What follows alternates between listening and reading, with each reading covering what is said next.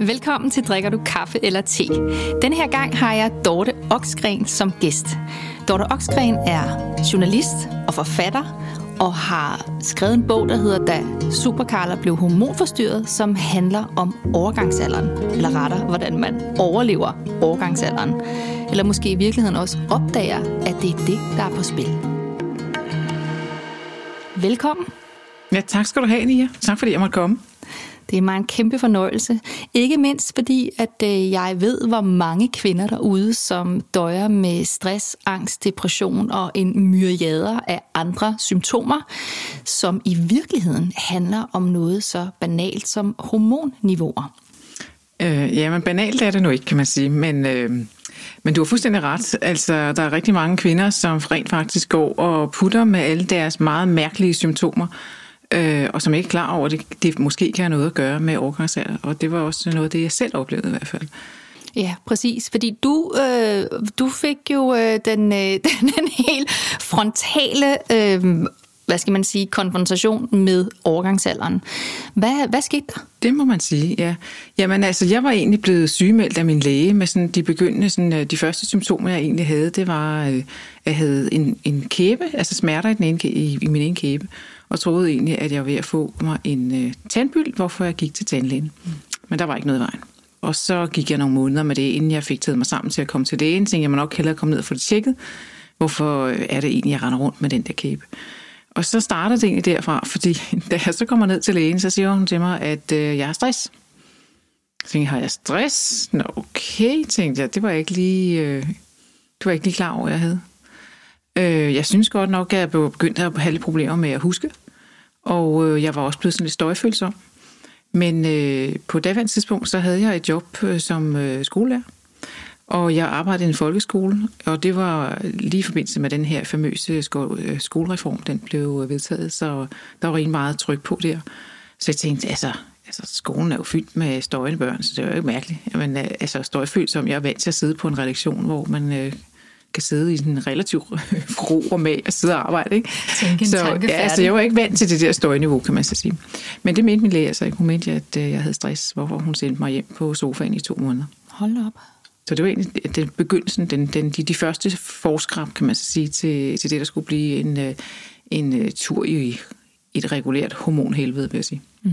Og hvad er det så, der sker? Fordi det lyder da meget rart at komme hjem og ligge lidt på sofaen i Ja, det tænkte jeg også. Og, og min læge havde jo sådan næsten nærmest ordineret mig et jobskifte, sagde, du kan ikke tåle at være i folkeskolen, og hun havde også mange andre patienter, øh, som arbejdede i folkeskolen, og som gik ned med det, og de, altså, de gik ned med, med, på, på stribe, de her folkeskolelærer. Og jeg vidste også godt, at øh, det, det var kun på lån tid, det job der, så jeg skulle tilbage til noget, jeg kendte, og det var tilbage til journalistikken. Og øh, så ville tilfældet, som øh, tilfældet ofte slår til, kan man så sige, i de der situationer, hvor man er, hvor man er lidt presset, at jeg fik tilbudt et, et job på en arbejdsplads, hvor jeg havde været før. Så, øh, og det sagde jeg ja, tak til. Så efter jeg havde været sygemeldt på måneder, så øh, skulle jeg lige tilbage og runde, runde af mit det job, jeg havde i folkeskolen, og så skulle jeg starte på øh, mit journalistiske job. Øh, og det gjorde jeg så. Og øh, alt var sådan set godt i den forstand, og jeg kom tilbage, og øh, så gik der 14 dage på det nye job, hvor jeg var faktisk rigtig glad for at være der, og det var mennesker, jeg havde arbejdet med før, kan man sige, så det var lidt ligesom at komme hjem. Øh, arbejdet var velkendt, og der var ikke en masse støj nu, når man gik på et job. Så det var egentlig ret fedt. Altså, øh, og så øh, synes jeg, at jeg begyndte at få det mærkeligt igen. Altså, jeg havde nogle små forskrab inden, da jeg havde lige pludselig fået blærebetændelse, så tænkte jeg, jeg aldrig lige dag. Så jeg tænkte, det var mærkeligt, hvorfor er det? Og sådan mystiske ting, der sådan stødte til, men det var ikke noget, sådan, jeg tænkte sådan det videre over. Jeg synes, jeg begyndte at få lidt kvalme om morgenen, og lidt ligesom, hvis man har været gravid, ikke? man har sådan morgenkvalme. Jeg tænkte, det er nok sådan noget overgangsalder, eller sådan noget, og så tænkte jeg ikke videre over det. Og så øh, måtte jeg en dag må jeg gå hjem, simpelthen fordi jeg følte mig som om, tænkte, gud, skal du tage influenza eller sådan noget? Jeg havde det simpelthen så mærkeligt i kroppen. Og så gik jeg hjem og lagde mig og troede egentlig, jeg havde influenza. Men det havde jeg så ikke. Øhm, og så fik jeg det egentlig bedre, og så troede jeg, at fint, jeg skal bare arbejde i morgen, det var en søndag. Og jeg stod op om morgenen og havde det fint. Og i løbet af fire timer, så lå jeg og rystede ned på gulvet. Hold op. Så var jeg virkelig rystet, og så blev jeg rigtig bange. Så blev jeg simpelthen øh, overmandet af angst.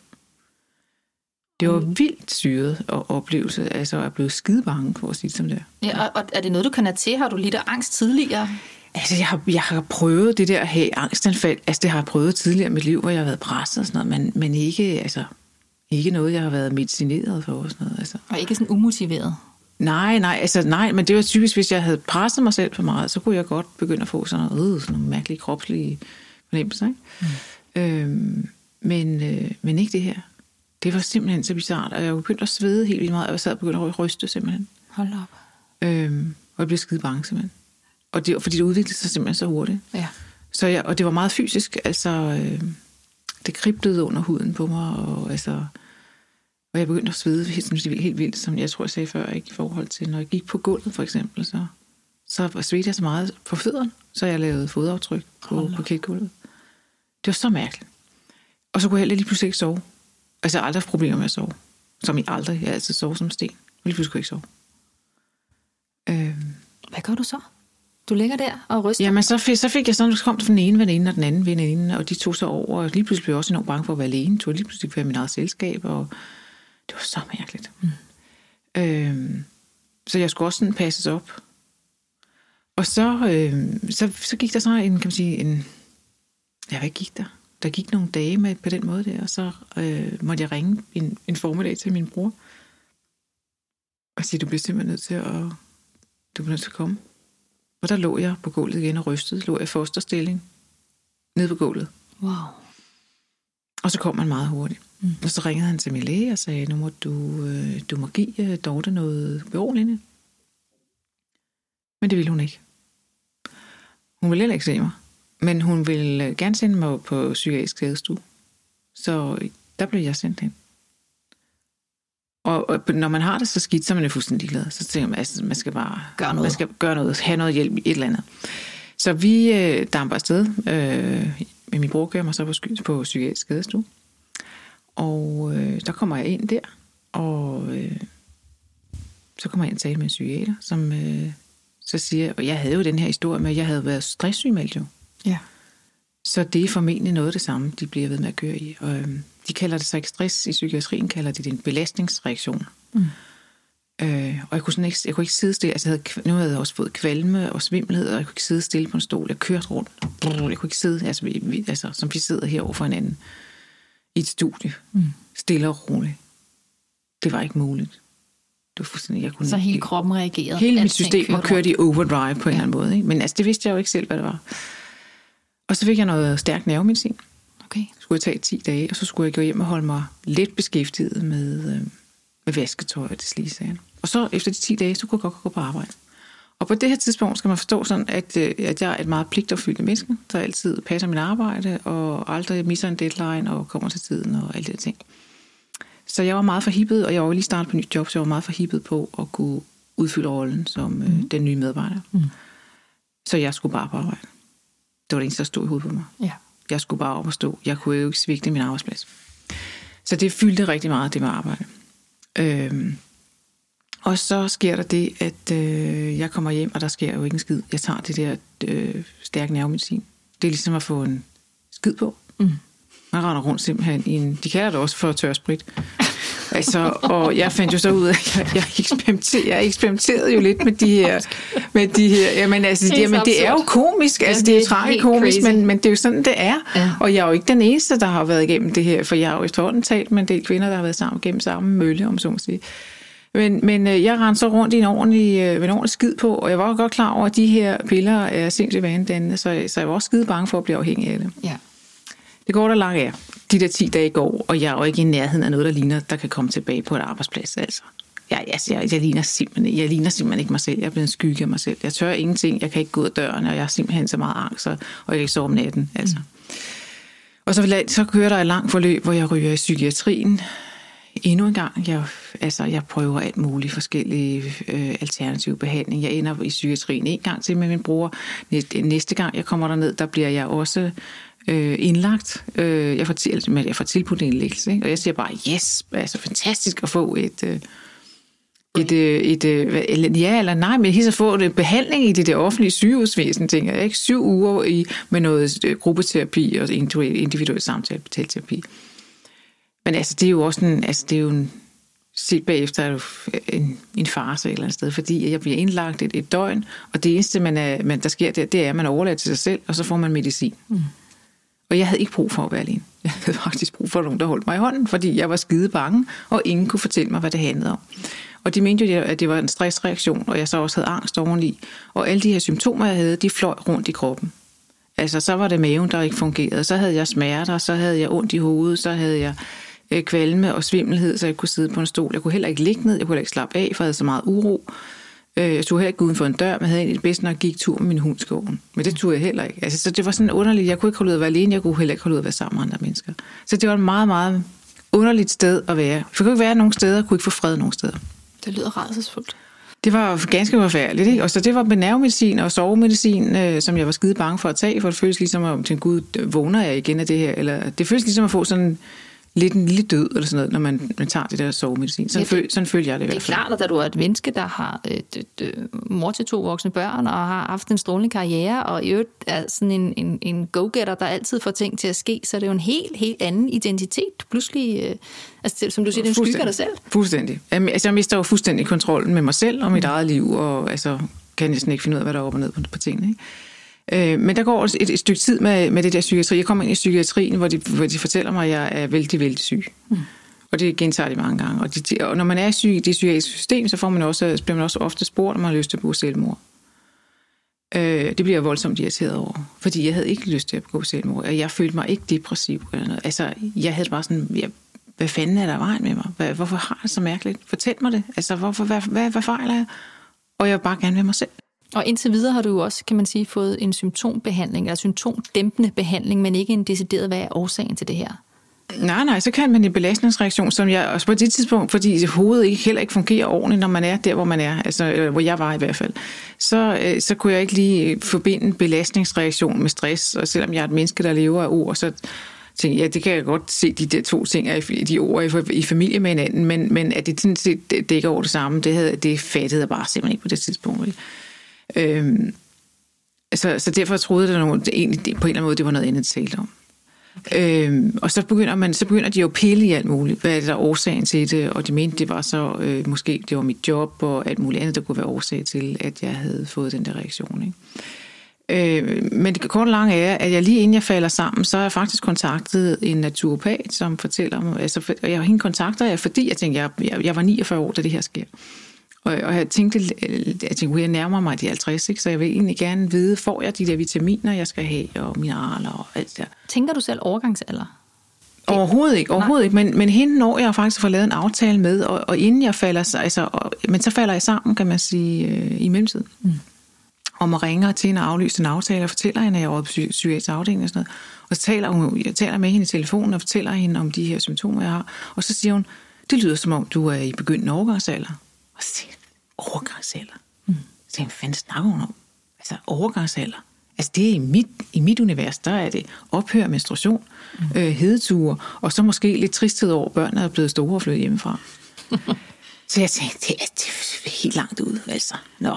Men så glemte jeg sådan set lidt om det, indtil jeg så blev rullet ind i det her psykiatriske system, hvor jeg faktisk får øh, gruppeterapi, det der bestod, eller individuel terapi først, og så gruppeterapi bagefter. Øh, altså, ja, hvor man samtaler. Men altså, øh, og så havde jeg to samtaler med en psykiater, ikke? Øh, og på et tidspunkt har jeg den samtale med psykiateren, så spørger han så, hvad kan det her have noget at gøre med overgangsalder? Og så kigger hun på mig, sådan ud over brillen, som øh, den der autoritet, hun jo er. Og jeg er meget lille, sådan øh, psykisk set, fordi jeg hænger jo i egne og bare gerne have hjælp. Ikke? Ja. Og så siger hun til mig, det tror du vel ikke selv på, vel, dog Nej, nej, så det gør jeg da ikke. Og så wow. snakkede vi ikke mere om det. Øh, wow. Øh, så der var ikke ligesom åbenhed for at Ej, tænke, tænke i de baner, kan man så sige. Vel, det, det var, nej, jeg var sådan lidt sikkert lidt småskør i hovedet, eller i hvert fald forstyrret af, af noget, noget belastning eller andet art. Ikke? Øhm, og hun tolker det blandt andet som om, at, jeg, at det er fordi, jeg har faktisk taget en læreruddannelse sent i mit liv, og var i Canada og, og læse noget af min uh, uddannelse. Så hun tager det som et, et, øhm, et tegn på, at jeg faktisk er meget skuffet over, at det ikke lykkedes mig at, øh, ligesom at blive i den der folkeskole. Men jeg har aldrig drømt om at blive folkeskolelærer. altså jeg tog den der uddannelse sådan, ud fra sådan et meget fornuftsmæssigt synspunkt, at øh, jeg har været freelance journalist i mange år, og det blev tiltagende sværere at hive sin løn hjem, fordi at øh, avisernes øh, kan man sige, oplagstal går ned, og folk er ikke indstillet på at betale for aviserne. Så ligesom jeg skulle ske noget andet i mit liv, ikke? Og jeg tænkte, hvis jeg skulle sidde om... Ja, beslutning, ja, ja. Ja, ja, så, så, så, så, så der var ikke, det var ikke en gammel drøm eller noget, som, som, blev, som jeg forsøgte at leve ud, som ikke blev til noget. Øh, men det tolkede hun det som. Og, og på det tidspunkt, altså når, når man er sådan fuldstændig slået ud fysisk og psykisk, så har man jo ikke nogen, øh, man har ikke noget overskud til, kan man ligesom at, at, at og i rette sætte nej, eller, nej, eller, eller argumentere imod og sådan noget. Og du er bare afhængig af, at, de, øh, er der nogen, der vil hjælpe dig. Ja, det er klart. Så det kom jeg ikke læse. Altså, og så, så glemte jeg sådan set lidt om det. Og så gik jeg jo det her psykiatri, og fik det ikke bedre. Altså tværtimod, vil jeg sige. Øh, at være blandt meget, meget syge mennesker, som... Øh, og man selv har det helvedes til.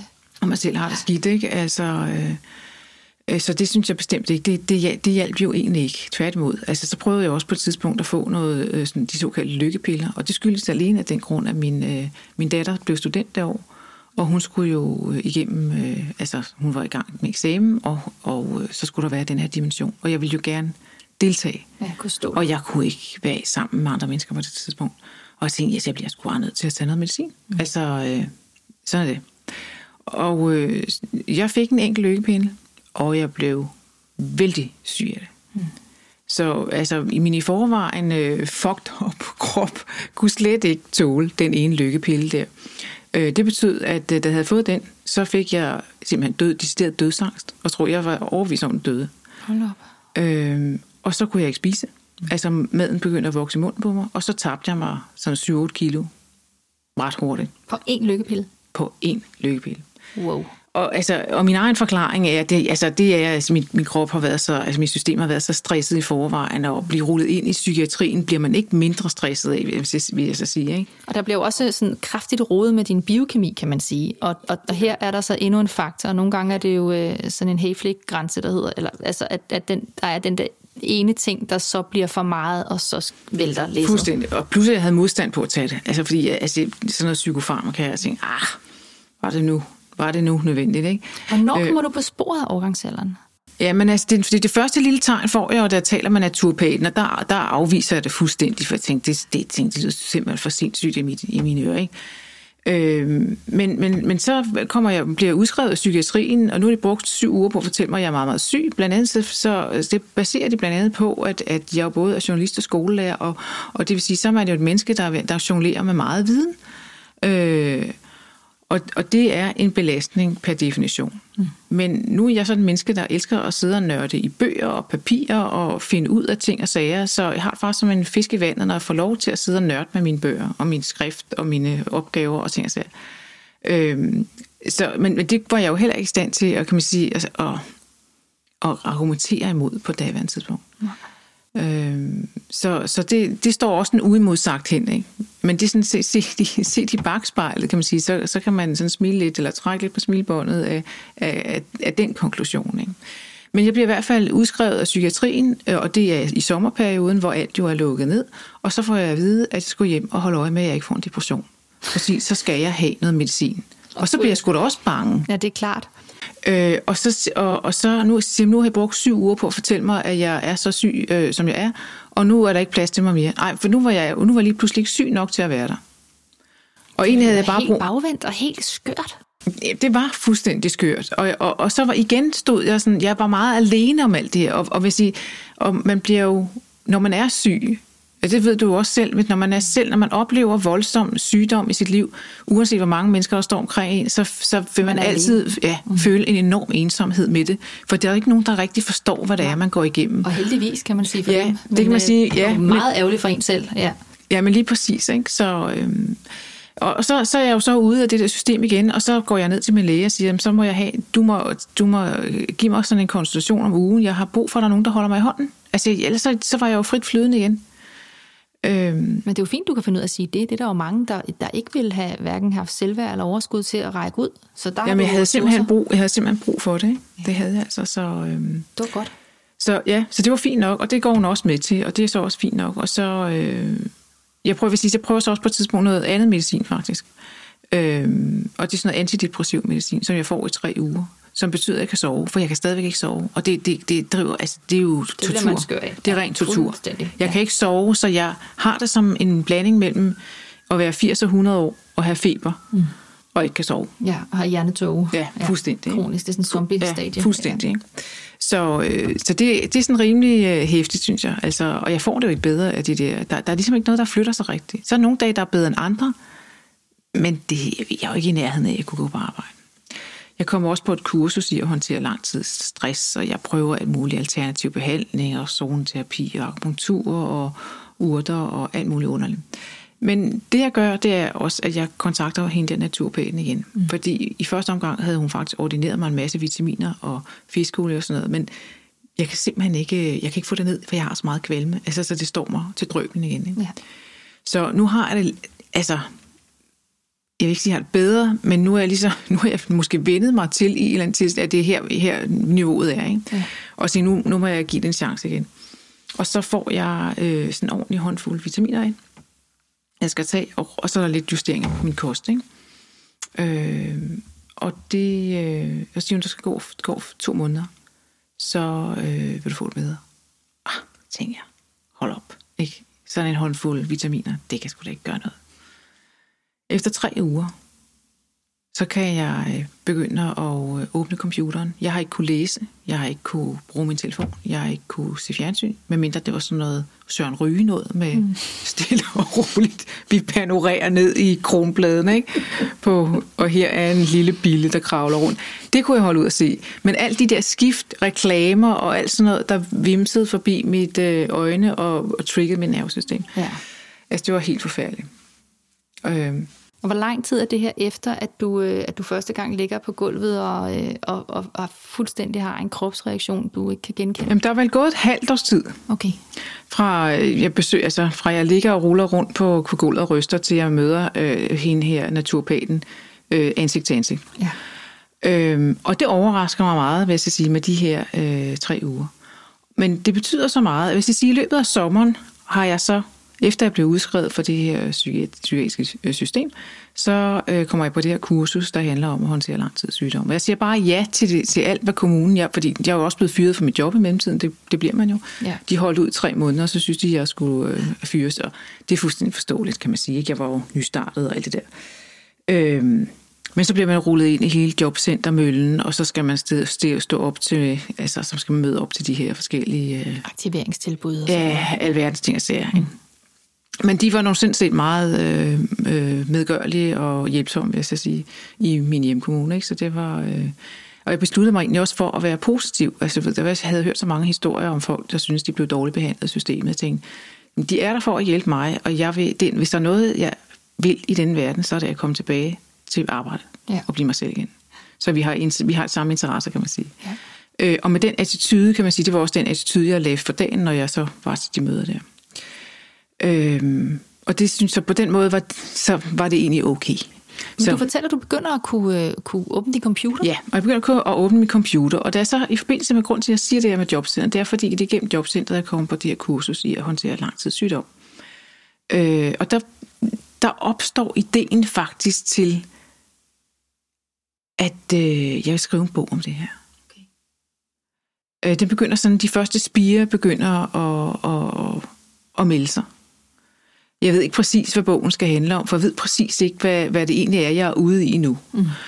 Øh, men jeg synes, hele den der vej, jeg har været igennem behandlersystemet, altså, hvor jeg tænkte, "Jamen, der er jo ikke nogen, altså, der, der er masser af venlige mennesker, og sådan, men der er jo ikke nogen, der ligesom tager ansvar for mit forløb, kan man så sige. Og hvis noget virker, så, eller ikke virker, hvad gør vi så? Altså lægger en plan for, hvad der skal ske med en. Man er, man er meget på egen hånd og bliver kastebold i det her system. Det lyder også som nogle meget, altså her hvor jeg sidder i hvert fald, mit løftige diagnoser, som, øh, som mere er nogen, der bliver lavet på dig, i stedet for nogen, der er i en eller anden form for reelt samarbejde. Altså det, det, øh, det, det jeg synes, det er rystende at høre, at... Øhm,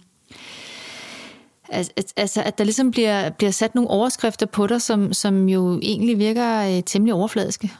Ja, men altså sådan er systemet, ikke? Altså det er jo noget med at få, give folk en diagnose, og så formentlig noget medicin eller noget terapi, ikke? Jeg vil sige, jeg ops, faktisk i perioden opsøgte jeg jo også en, en, en privat praktiserende psykiater, som så også gav mig en, anden, en diagnose. Det var også lidt morsomt. Altså hun mente så, at jeg var hypoman. Okay. Og hypoman, det er sådan en lille bipolar lidelse.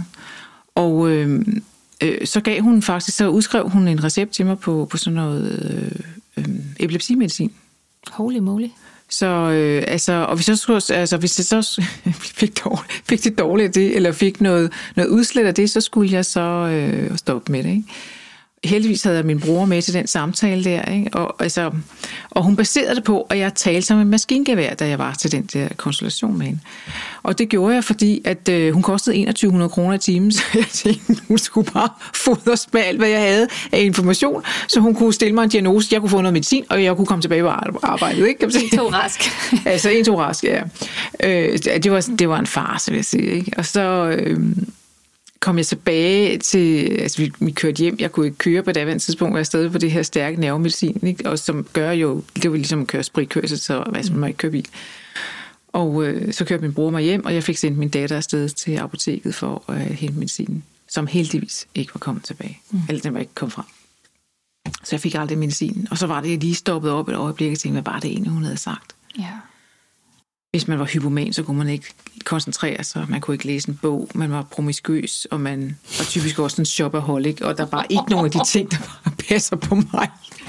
Jeg elsker at læse, altså, og jeg er ikke særlig glad for at shoppe, og jeg er ikke promiskøs, og, altså, så, altså, og jeg kan sagtens koncentrere mig. Ikke? Så der var ikke noget af det, der, der passede ind på mig. Men hun mente, jeg var jo journalist, og jeg var i de kreative brancher, eller en kreativ branche, og der er mange i de kreative brancher, der er hypomaner. Hvor er det vildt. Altså, det er jo mere nogle andres fortol altså nogle andres øh, historier om, om, om, eller fantasier om dig, end det egentlig handler om dig mm. i denne her. Men det, er en, øh, det kunne blive en lang øh, snak omkring det. Lad os vende tilbage til, øh, til, at du nu har fået det bedre. Du øh, kan åbne en computer, du begynder, der spiger sig en tanke om at skrive en bog omkring det her øh, crazy forløb du har været igennem? Jeg, jeg, nu, begynder, nu begynder researchen. Nu beslutter jeg mig simpelthen for, at hvis ikke... Altså jeg tænkte, det her, det er udsigt til førtidspension. Jeg får ikke et arbejdsliv. Mm. Og tænkte, hvad er det, jeg kan? Jeg kan normalt kan jeg tænke, at jeg er god til at bruge hovedet, mm. og jeg kan skrive. Ja. Altså, det må jeg kunne bruge til noget. Og så begynder jeg at researche, for jeg tænkte, det her, det, der, er, der er ikke nogen i systemet, der kan hjælpe mig. Altså, så begynder jeg at prøve, så går jeg, og så begynder jeg at gå på biblioteket, og så støver jeg alt igennem, hvad jeg kan finde om, om, nej, ikke om stress. Øh, og så også om overgangsalder. Okay. Fordi øh, jeg har jo talt med naturopaten, og hun mener jo stadigvæk, at det er noget begyndende overgangsalder, jeg lider af. Jeg tænkte, det var godt nok sagtens, den der, altså, den, den havde jeg altså aldrig hørt før. Så finder jeg, hvad jeg kan på biblioteket af litteratur, og så begynder jeg at støve det igennem. Og der står sådan noget med overgangsalder. Det er sådan noget med løben tur, svedture, spise en håndfuld frø, så går det alt sammen, og smil, mens verden øh, smiler til dig-agtigt. Og det, jeg er sådan temmelig, pro- temmelig provokeret over det, altså. Øhm, Spise en håndfuld frø? Ja, men det er sådan damebladets øh, måden, ikke? Altså, Nå. hvis man læser dameblad, så er det sådan, så er det sådan, at det gør jeg så ikke længere, men det, jeg gjorde der engang, så er det jo den der, mm. ikke? Overgangsalderen, det er noget, vi tager med et smil, ikke? Det er da bare en naturlig fase i en kvindes liv. Ja, ja tak skal du da ellers have. Yes. Øhm, men så støder jeg alligevel på en bog, øh, en, en kvinde, en dansk kvinde, der har skrevet, øh, der hedder Hit med hormonerne, hvor hun, øh, hvor, hun, hvor hun laver et forsvar faktisk for konventionel hormonbehandling det er første gang, jeg læser noget, hvor jeg kan genkende noget. Fordi hun vågner også op fra den ene dag til den anden og er blevet helt vildt dårlig. Syr dårlig fra den ene dag til den anden. Og hun øh, tager blandt andet så tager hun til England og får noget hormonbehandling, og så i løbet af tre uger får hun det faktisk godt igen. Okay. Og jeg tænkte, hvad for noget, tænker jeg. Okay, hvis det er det, det handler om, så siger så kan I give mig alle de hormoner, I vil. Mm. Jeg skal bare op og stå. Og jeg er fuldstændig ligeglad med de der øh, kraftrisiko og alt muligt andet. Det er min første tanke. Hvis jeg kan få mit liv tilbage, ja tak. Yes.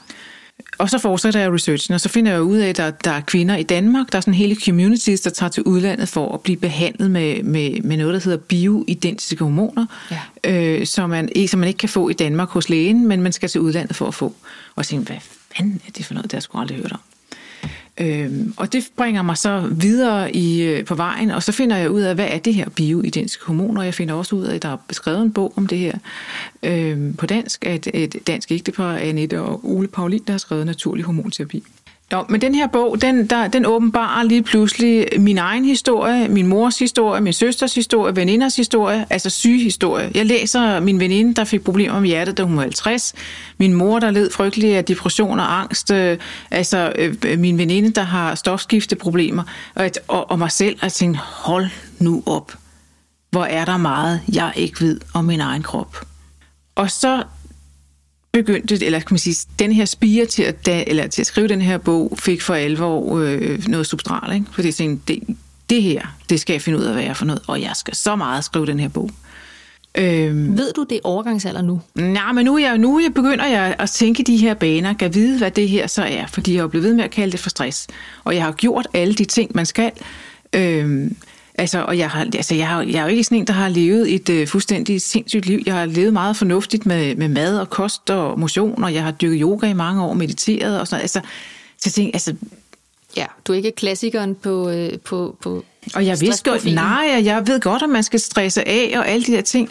Så, så det er... Øh, så jeg forstår det ikke. Altså, jeg forstår det simpelthen ikke. Mm. Og det er jeg i folkeskolen. Da jeg starter der i folkeskolen, så starter jeg faktisk også med at gå ned i tid, fordi jeg er godt klar over, at jeg skal passe på mig selv. Det er sindssygt tid med den der skolereform, der udrulles. Sådan noget. Så jeg er udmærket klar over, at jeg skal take it easy. Yes. Så, så jeg, er ikke, jeg kører ikke mig selv ud over kanten. Ej, jeg så, der, så, så du... derfor undrer det mig virkelig, altså, skulle at jeg skulle, det? Ja, ja. altså, det, jeg forstår det virkelig ikke. Altså, og jeg synes, jeg har været i andre og meget mere belastede perioder af mit liv. Ja, det forstås.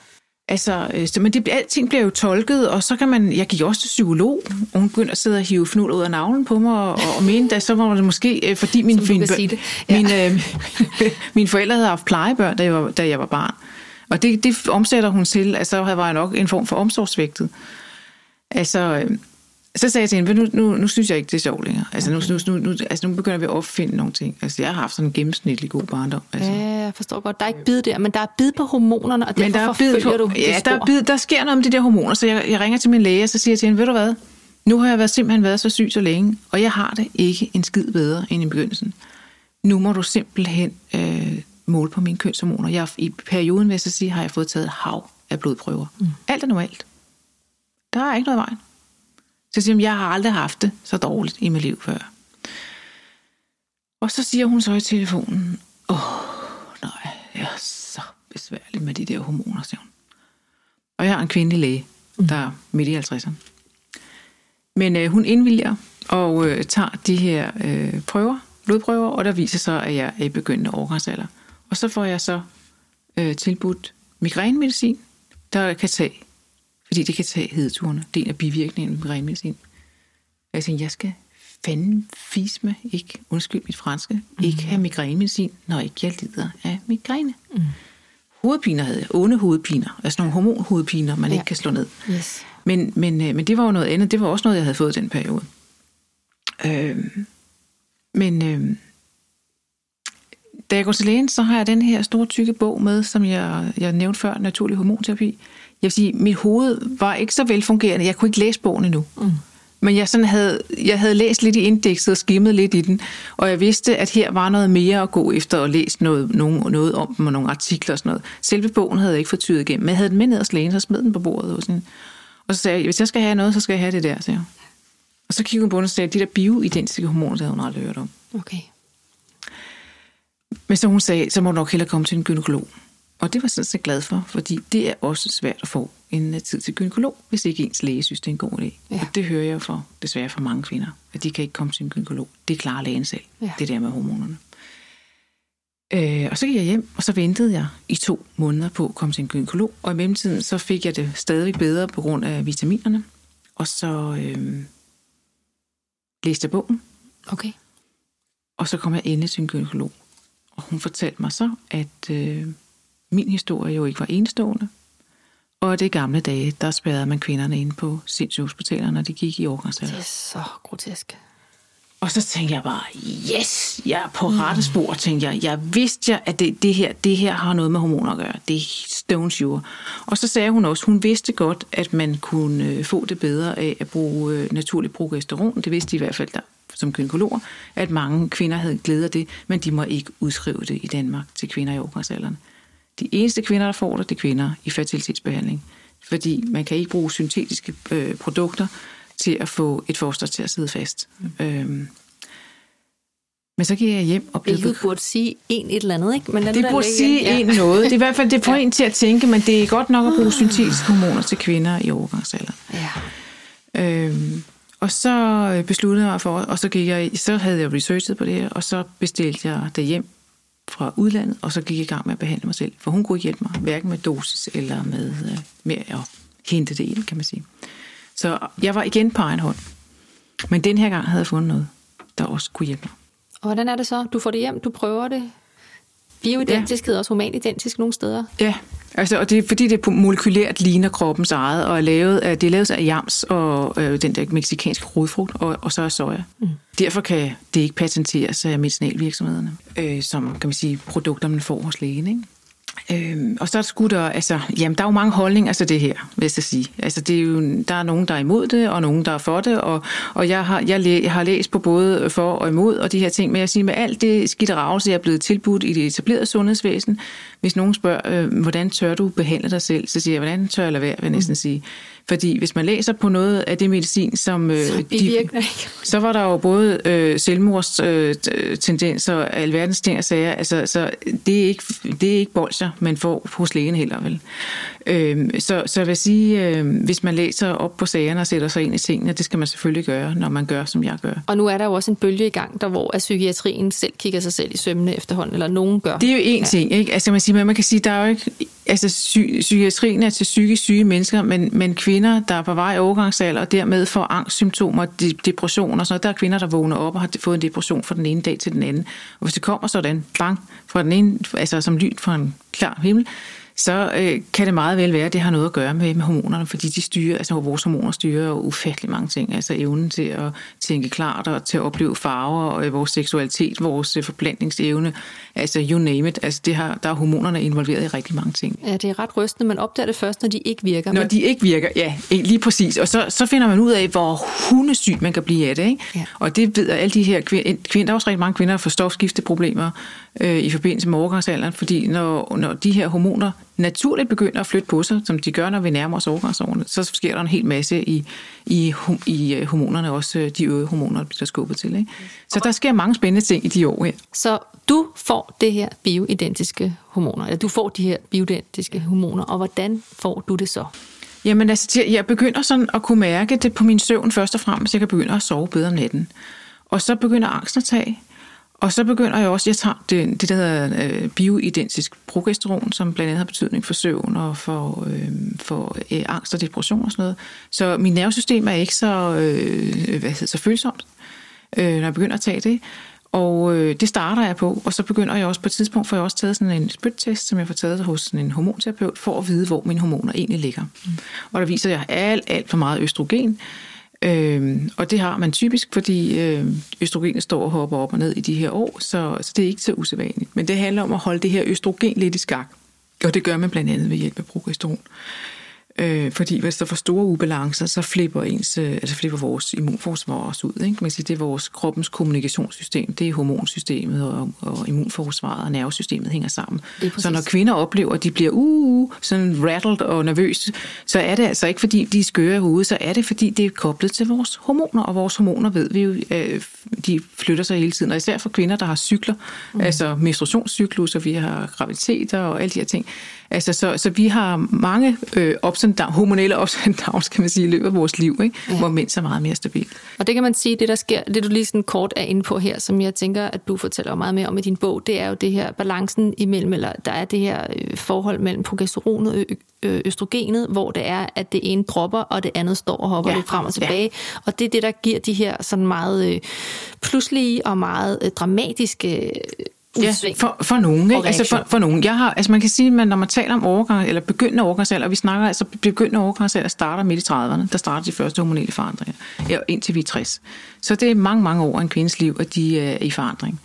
Og hvornår vi går i overgangsalder er forskelligt. Altså jeg er 53 nu, kan man sige. Jeg er stadig i overgangsalder, men nu er jeg der, hvor jeg holdt op med at menstruere. Jeg Nu har jeg lidt hedeture tilbage og sådan noget, men, men det er slet ikke så voldsomt, som det, som det var i, i starten. Ikke? Og her er du tilbage, da du er 49 år. Men lad os lige spole ja. tilbage og se, du får det bedre. Øh, så der er en hel masse ting, der retter sig lige pludselig. Øh, hovedpinerne, hvordan er det med dem? Jamen, de forsvinder også. Altså, jeg, jeg har også, altså, i min bog er stort set alle symptomerne, og det er de mest mystiske symptomer, man kan have. Og tinnitus og hylden i ørerne, og øh, uklart syn, og altså tørre slimhinder i næse og i mund, og jeg har sådan brænde i tungen, og det har jeg stadigvæk, øh, og det er, når det ene østrogen er meget lavt, for eksempel. Og det, det der med at lære sine symptomer at kende, så ved man, hvor man ligger henne på, på skalaen, og det giver en tryghed. Yes, og, og det ved du jo ikke noget om endnu rigtigt. Du har fået de her øh, bioidentiske eller humanidentiske hormoner, og du mærker, at en del af dine symptomer, som har været voldsomt belastende, de, øh, du regulerer tilbage til en mere normal tilstand,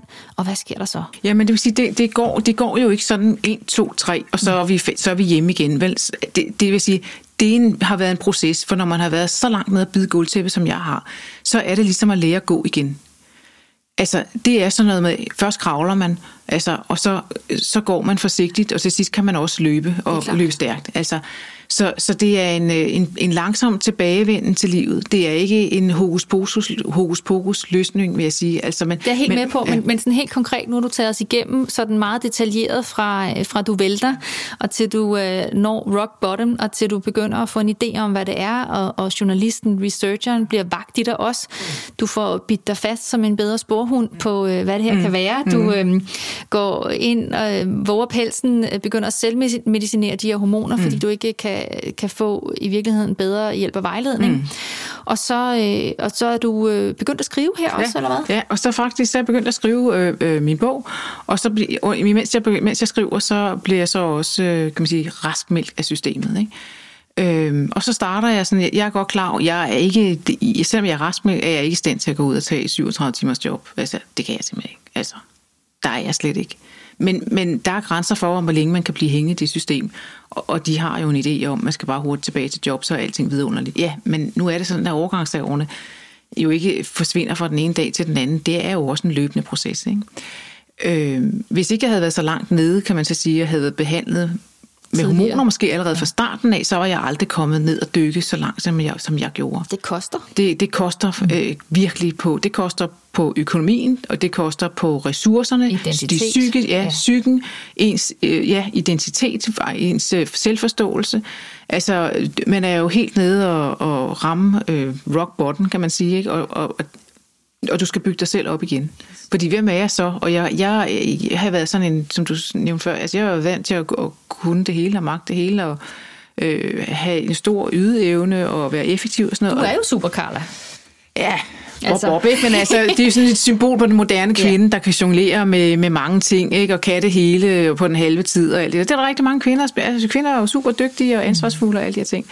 Øhm, så du, er, du, har, du, du skriver den her bog, og jeg tænker også, imens du laver den her research og alle de der overvejelser, der er omkring det, øh, at der er jo et parallelt forløb, kan man sige, mellem du, øh, du, du, du kravler, rejser dig op og begynder at gå igen.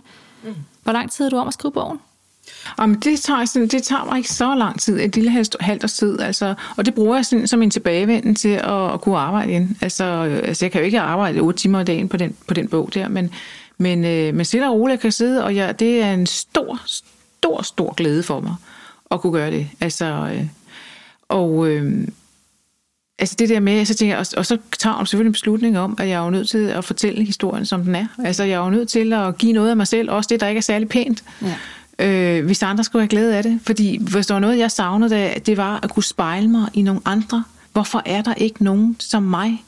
Hvor er den historie henne? Så jeg vil, øh, altså jeg vil gerne skrive den bog, jeg ikke, altså den bog, jeg gerne selv ville have læst, og som jeg ikke kunne finde på biblioteket. Yes. Og så har du skrevet den her bog, og du har ude og holde foredrag, og jeg skal love for, at der er mange, der spejler sig og genkender sig selv, deres mødre, deres veninder, deres søstre, deres koner, deres kærester i den her historie. Det har jo været fuldstændig vildt overvældende. Ja, altså det, det er kommet bag på mig, egentlig vil jeg sige. Øhm, altså fordi at de her kvinder begynder, eller øh, begynder også at skrive til mig, fordi de, har, altså, de måske har læst bogen, eller læst et interview, eller et eller andet, og øh, kan spejle sig i det og sige, at de altså, har skrevet til mig, at øh, tak fordi du har skrevet bogen, du har, du har skrevet min historie. Og hver gang bliver jeg sådan en lille smule overrasket, fordi jeg troede jo bare, at jeg, det var bare mig, der sad alene med den der følelse. Så jeg øh, ved jo i den grad, hvad det vil sige for de kvinder, der sidder derude og føler sig fuldstændig alene, og tror, de er ved at blive bim, bimlende øh, vanvittige oven i hovedet, ja. med alle de mærkelige symptomer, de og lad os lige komme med en servicemeddelelse, fordi du har, øh, du har den øh, hjemmeside, der hedder Hormon Carla med C, Carla med C, ja. øh, .dk, og der kan, man, øh, der kan man købe din bog, og man kan også, øh, du, har, du har indtalt den som lydbog, fordi ja. i virkeligheden kan man jo rigtig tit slet ikke læse, når man har det sådan der. Nej, det kunne jeg i hvert fald ikke selv. Altså, ja. Så man kan downloade den som, som lydbog, ja. Og jeg ved, du er journalist, og du skriver nogle meget generøse nyhedsbreve også, som man får meget. Øh, og du holder også, øh, som sagt, nogle foredrag og kommer til at lave nogle øh, hands-on weekendkurser. Men i bogen fortæller du jo ikke bare din egen historie, du er jo også utrolig generøs med at, og, altså, at fortælle om, hvad man egentlig kan gøre? Jamen, altså, jeg, har, jeg er jo dels af bogen af min, af min egen historie, kan man sige, og så har jeg øh, et afsnit, der beskrevet, hvor, hvad der rent faktisk sker i kroppen, når man får stress, og når man går i overgangsalder, for det er faktisk lidt af, den, lidt af det samme, der sker. Altså de samme hormoner, der bliver involveret under samme tilstand. Det ligner faktisk hinanden til Det ligner sjovt nok hinanden, og man kan sige, at det at gå i overgangsalder er faktisk en form for en fysiologisk stress, mm. øh, kroppen bliver udsat for. Så, så det er ikke så mærkeligt, kan man sige, når man kommer til lægen, når man så lægen siger, at det er stress. Og når man så gør alle de her ting, og det ikke hjælper, og nu har jeg talt med mange, mange, mange kvinder efterhånden, der fortæller mig, at de her, mange har været sygemeldt med stress, kommer tilbage, bliver sygemeldt igen, frem og tilbage, frem og, til, frem, frem og tilbage. Og så tror de, at de er blevet nogle ekstra sarte blomster, ud, der er kommet ud af det her, fordi de har stress. Og det vil jeg meget stille et stort spørgsmålstegn ved, fordi det er ikke sikker på, at det er stress. Mm. Det kan meget vel være, at det er den her begyndende overgangsalder, altså hele indflyvningen til overgangsalderen kan ofte være meget værre end selve overgangsalderen. Og det hedder perimenopause. Det hedder perimenopause. Det er et nyt ord i mit ordforråd. I hvert fald vidste jeg, jeg anede ikke, hvad det var. Men hele indflyvningen til overgangsalderen kan ofte være meget værre end selve overgangsalderen. Og det er der bare ikke nogen, der taler om. Og der kan man stadigvæk have menstruation, så er der jo ikke nogen, der tænker på, at det her kan være overgangsalder. Der er ikke nogen, der mistænker det. Jeg synes, det er interessant det her, fordi at der, øh, vi ser kvinder i, det kan virkelig være helt til for 35 år, og op i 50'erne, som oplever de her symptomer, og som tænker, nu øh, går jeg ned med, med stress, måske er det angst, måske er det depression, måske skal jeg skrue ned for mit arbejde, måske, øh, og mange ender hjemme på sofaen, forlader øh, vigtige øh, jobs, som de har kæmpet for. Øh, hele familien lider mm. under det her, fordi Øh, ja, fordi, fordi mor ligger der og har det bare rigtig, rigtig skidt.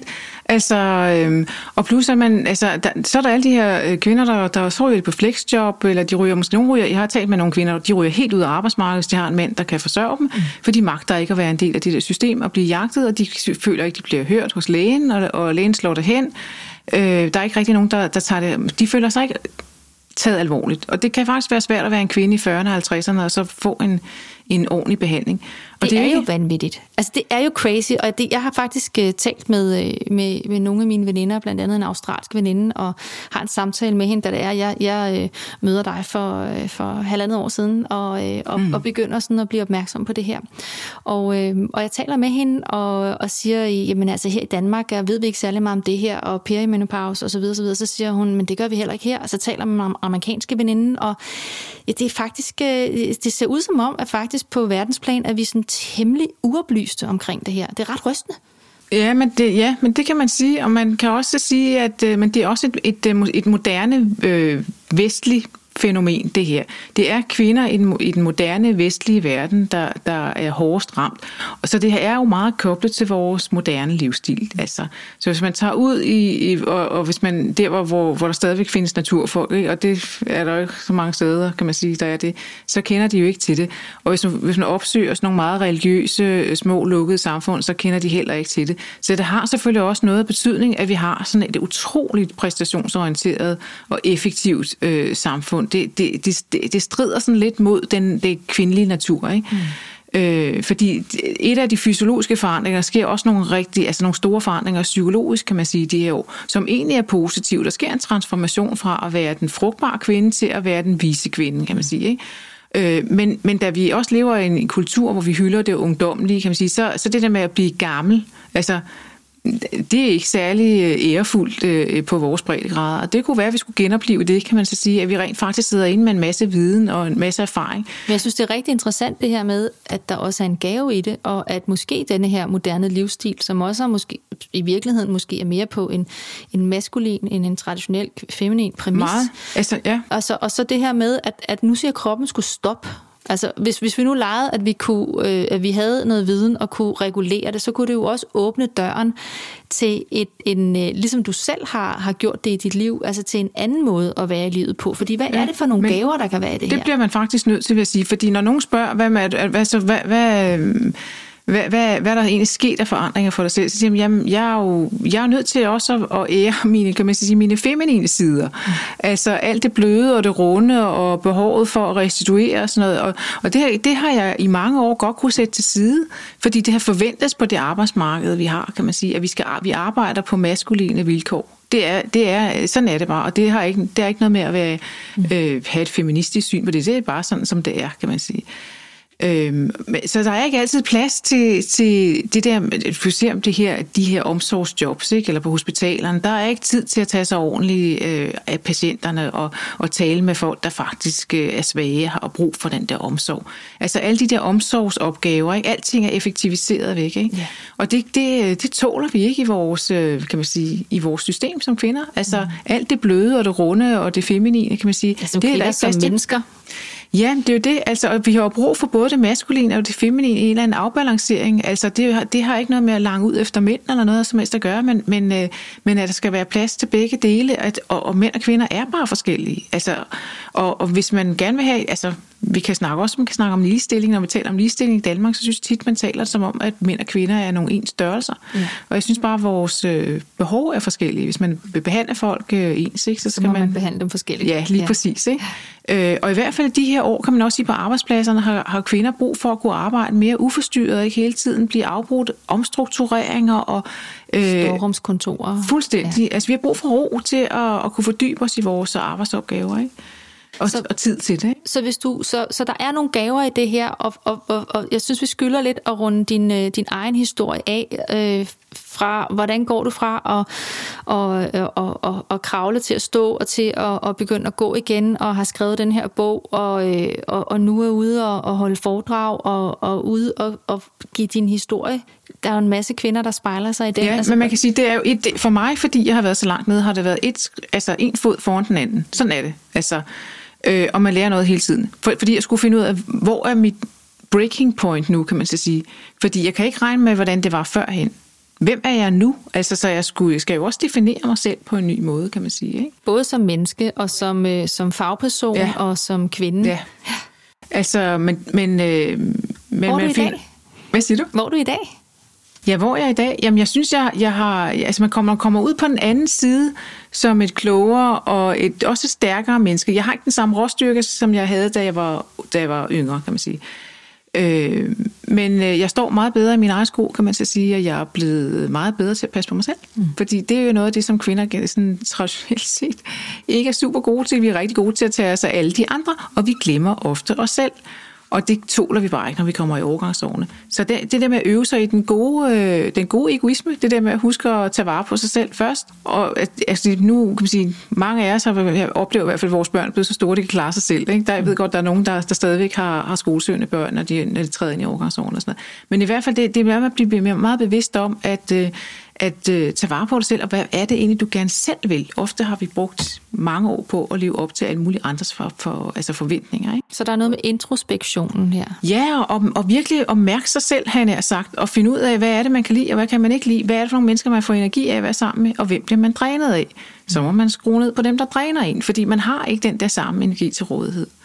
Man har brug for måske at hvile lidt mere, og, og tage den med ro, og sidde og glo på en rose, der gror, altså. Ja. Øh, og gider ikke gå i byen, og, altså, og hvis man, altså, jeg, jeg, en af mine, sådan, man sige, en af de ting, jeg synes er også sådan meget fedt at kunne sige til, måske skulle du også slappe lidt af med det der fitnesscenter og de der lange, lange løbeture. Altså for nervesystemet har faktisk brug for noget, noget, noget mere mildt og blidt og rundt. øh, at man måske kan skabe mere, du kan faktisk skabe noget mere stress i dit system, ikke? Øh, Så i dit overgangsår. Ja. Ja. gå en, gå en tur med hunden, selvom du ingen har, og havearbejde og sådan noget. Det, det, det, det gælder altså også som, øh, som bevægelse og motion. Ja, der er jo vilde statistikker på mennesker, der har have og er en halv time i haven hver dag, at de lever jo Super, så meget det er længere. super sundt. Altså, ja, gå en tur i skoven og sådan noget. Altså, gå med vandet, komme ud i naturen. Det er der også mange kvinder, der oplever. Behovet for at være alene, og behovet for at være tæt på naturen. Og det kan jeg i den grad også godt genkende. Altså, er super vild med, med at være i mit eget selskab. Og det vil sige, det, det vil sige altså, det er ikke sådan, at jeg ikke kunne være alene førhen, men altså, nu, øh, nu synes jeg, det er sådan nærmest øh, rigtig, læ- rigtig lækkert at få lov til. Altså, Og en stor kontrast til overhovedet ikke at kunne være i din egen sko og være helt krops. Fuldstændig. Hvis nu der sidder nogle kvinder derude, som kan genkende sig selv i det her, mm. hvad kan de så gøre helt konkret? Jamen helt konkret, så synes jeg, at I går ind og kigge på min hjemmeside. for Der ligger dels øh, en, en, en, en sådan liste over symptomerne, øh, og, og den kan man starte med at kigge på og se, om der er noget af det, øh, man kan genkende. Øh, og så kan du tilmelde, så skal man tilmelde sig øh, mit nyhedsbrev for eksempel, så kan man følge med, og man kan også følge mig på Facebook og på Instagram, hvor jeg også poster øh, sådan små nyheder og nyt omkring øh, overgangsalder og det, hele det her felt inden for stress og overgangsalder. Ikke? Og så kan man sige, hvis man så siger, bingo, det her, det kan jeg bare rigtig, rigtig meget genkende. Er det så i virkeligheden at gå en tur til lægen og få målt sit hormonniveau? Jamen, det er jo det, der det er problematisk i Danmark, fordi øh, de måler ikke på progesteronet, de måler kun på østrogenerne i Danmark. Mm. Så øh, vi vi finder os jo i, i, kan man sige, i det felt, der hedder det alternative. Yes. Og øh, altså, nu nævnte jeg før Australien, fordi jeg kan godt lide at fremhæve Australien, fordi i Australien har de faktisk nogle menopauseklinikker, hvor det er naturopater, eller så naturlæger og almindelige læger, der arbejder med kost og vitaminer og mineraler. Det er super vigtigt. Det vil sige, det er det allerførste sted, man skal starte, vil jeg sige, det er at sørge for at få, få vitamin og hormon, eller vitamin og mineralbalancen i orden. Øh, for hvis ikke, man, øh, hvis ikke der er orden der, så kan man ikke få Det er bare nogenlunde øh, orden i sit Der ikke er nogen hormonsystem. ressourcer at bygge af. Så skal man have ryddet ud i det, der hedder senoøstrogener eller fremmede østrogener. Øhm, det er altså alle de her hormonforstyrrende stoffer, der findes i vores mad, i vores kemi, altså alt vores øh, parfumer, alt, hvor, alt det der, vi smører i hovedet og på kroppen, hvor øh, det, du tørter i rumpen med, han er sagt toiletpapiret, bagpapiret, øh, øh, der kan også findes hormonforstyrrende stoffer i. Så det, man kan sige, det er øh, gå efter økologiske kvaliteter i forhold til det, du spiser, og gå efter svanemærket, allergimærket produkter til det, du gør rent i, og det, du smører dig ind i, altså det, der skal på kroppen. Yes. Så ved at bruge gift i din have og sådan nogle ting. Altså, altså alle de der, man skal efterhånden blevet sund fornuft ikke, for de fleste mennesker. Øh, fordi den belastning, øh, altså den der fremmede østrogenbelastning, belaster også vores hormonsystem yderligere. Det er klart. Og kan også være med til, medvirkende til, at man for eksempel ikke kan tabe sig og sådan nogle ting. Så det er faktisk vigtigt også at få renset ud i det. For det er noget skidt at have i sin krop, og vi, vi kan jo ikke fuldstændig undgå forurening. Det kan vi jo ikke. Altså, vi lever jo igen i den moderne verden. Ikke? Men der er forskellige alternative, øh, der er, altså, hvad skal man sige, altså, eller funktionel medicin. Jeg tror, øh, man kan få taget forskellige test øh, rundt Ja, omkring. og det, man, man, jeg vil også sige, at man skal se sig for, fordi Ja. ja. det, er også et, det er jo også et kommersielt marked, Wild skal man huske. ja. Man skal se sig for, og ligesom når folk spørger, hvem skal vi gå til? Jamen ikke, det er ikke anderledes, end du skal have lavet en carport. Du spørger dig, du spørger dig omkring i omgangskredsen, hvad, hvad, hvad, hvad kender man, han er sagt. Men jeg vil, altså, og jeg vil også sige, det, de her bioidentiske hormoner er ikke for alle. Mm. Start med det grundlæggende, det skal man under alle omstændigheder. Det er få ryddet ud på hylderne, i badeværelset og i køkkenet, Med det hormonforstyrrende. med de hormonforstyrrende stoffer. Kig på stegepanderne. Altså, man kan downloade sådan en app, der hedder Kemilupen, så man kan gennemgå alle sine produkter.